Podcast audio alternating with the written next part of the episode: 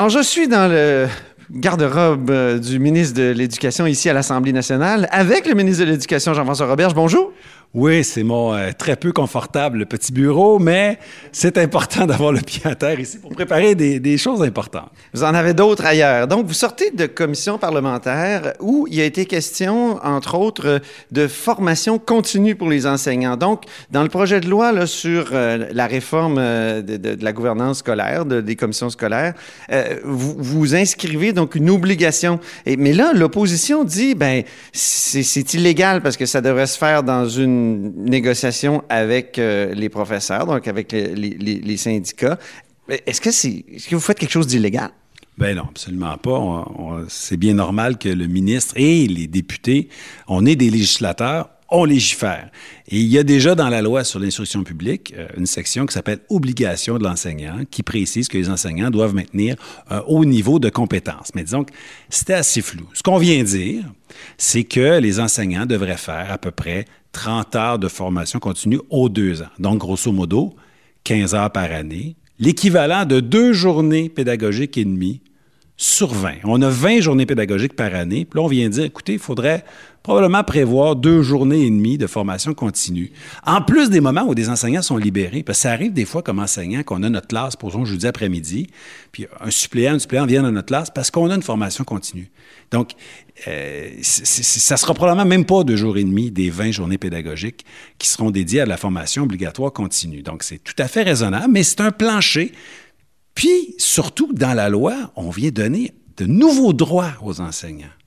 On vient leur dire, c'est vous qui êtes maître d'œuvre de votre formation continue. C'est vous qui avez la possibilité de choisir vos formations. Ils n'ont pas ça dans la loi actuelle. Donc, avec notre projet de loi 40, là, on vient donner plus d'autonomie aux enseignants dans le choix de leur formation continue. Donc, oui, on met une obligation, mais on leur donne aussi plus de marge de manœuvre. Là, l'opposition vous dit, vous contournez la négociation, puis on sait qu'il y en a une actuellement avec le Conseil du Trésor, euh, tout ça.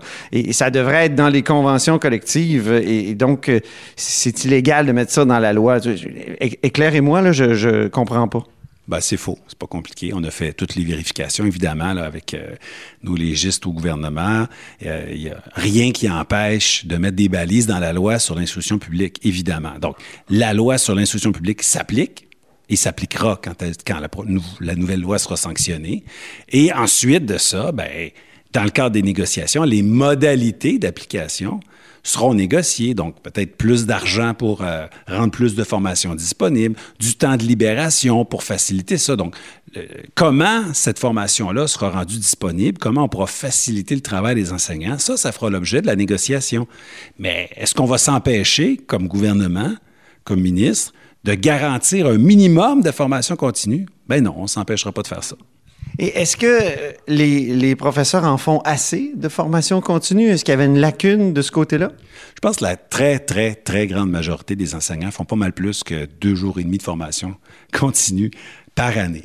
Donc, d'une certaine façon, on vient reconnaître ce qu'ils font. Puis personne ne pourrait dire, ah, les enseignants, là, dans le fond, ils se forment pas on va dire, ben non, maintenant, ça se peut plus, un enseignant là, qui se forme pas pour ceux qui pensent que ça arrive. Ça va être dans la loi, tout le monde va le savoir, puis il n'y a pas personne qui va pouvoir faire de la médisance en disant, il y a des enseignants qui se forment pas. Ça va être euh, maintenant reconnu. Et s'il y en a quelques-uns qui, des fois, sautaient quelques années, ben là, maintenant, ils devront s'acquitter de cette obligation-là. Mais je pense que, en gros, c'est une avancée pour les enseignants, mais je vais vous dire, c'est aussi une avancée pour les élèves, puis pour la confiance que les gens ont dans le corps enseignant. Ça s'adresse aux enseignants de quel niveau? Parce que moi, j'ai enseigné au cégep et dans un des cégeps où j'enseignais en 1997, mettons, euh, il y avait un enseignant d'histoire qui parlait encore de l'URSS comme quelque chose qui existait. Donc, il y avait comme un manque sur le plan de la formation continue. Là, malheureusement, non, on parle ici des enseignants du préscolaire, primaire, secondaire, formation des adultes, formation professionnelle. Donc, les gens qui sont dans les commissions scolaires et qui seront bientôt dans ce qu'on appelle les centres de services scolaires. OK. E, est-ce que euh, c'est l'embryon d'une sorte d'ordre professionnel des enseignants? Non, c'est autre chose. Un ordre professionnel, c'est un organisme indépendant. C'est, euh, c'est, ce serait un ordre qui donnerait un brevet d'enseignement, un ordre qui pourrait le suspendre, le révoquer. C'est des inspecteurs. On n'est pas là. C'est pas ça. Le débat sur l'ordre arrivera peut-être un jour, mais c'est pas ce qu'on est en train d'initier. On est tout simplement en plein de en train de dire une évidence. Un enseignant, ça fait un minimum de formation à chaque année. Vous êtes favorable à un ordre des enseignants? Moi, je pense que ça serait une bonne idée, mais je constate qu'en ce moment, là, on peut pas tout faire en même temps, d'abord, et le débat n'a pas été fait. Pour implanter un ordre des enseignants, il faudrait avoir une adhésion. Puis en ce moment, on l'a pas, l'adhésion des enseignants. Donc, c'est pas sur la table à dessin, c'est pas ce qu'on a l'intention de faire à l'intérieur du mandat ici. Donc là, si la loi n'est pas adoptée avant euh, le 24 février, il va y avoir un début de, campagne électorale euh, le, au plan scolaire, c'est ce que je comprends? Bien, c'est sûr qu'il y a une certaine euh, à avancer, à cesser l'obstruction de la part des oppositions en commission parlementaire parce que, bon, on veut que les nouveaux conseils d'administration des centres de services scolaires soient en place euh, à la fin de l'année scolaire. Ça finit le 30 juin. On veut que notre transition soit finie. On veut repartir sur de nouvelles bases. Je pense que les Québécois trouvent que ça a assez traîné, ce débat-là. -là, C'est fini, les commissions scolaires, les commissaires scolaires. On veut euh, une prise de décision décentralisée vers les écoles. Donc, à un moment donné, on peut pas euh, parler, parler, faire de l'obstruction pendant des heures et des heures. Il faut adopter le projet de loi. Donc, le baillon, pour quand?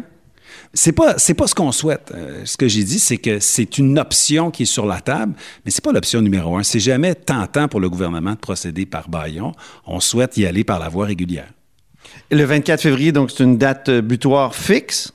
Non, cette date-là, euh, c'est une date qui était au départ dans la, première édition du projet de loi, mais on pensait pouvoir étudier le projet de loi plus tôt à l'automne. On pensait pouvoir l'adopter pour Noël initialement. Finalement, bon, avec euh, euh, le travail qui a été plus long sur d'autres projets de loi, il a fallu retarder un peu l'étude, ce qui fait qu'on a commencé en janvier.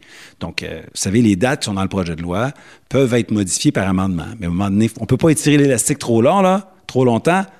On veut faire notre transition, on veut moderniser la gouvernance, puis on veut décentraliser la prise de décision. Trop longtemps, ça veut dire jusqu'à quand?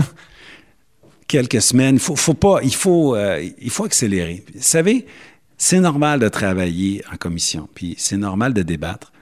Mais une fois qu'on a dit ce qu'on a à dire quand on est dans l'opposition, euh, on peut déposer un amendement. Si on est d'accord, on vote pour. Si on n'est pas d'accord, on vote contre. J'ai été quatre ans dans l'opposition. Euh, des projets de loi là, de, de filibuste. moi, j'ai pas fait ça.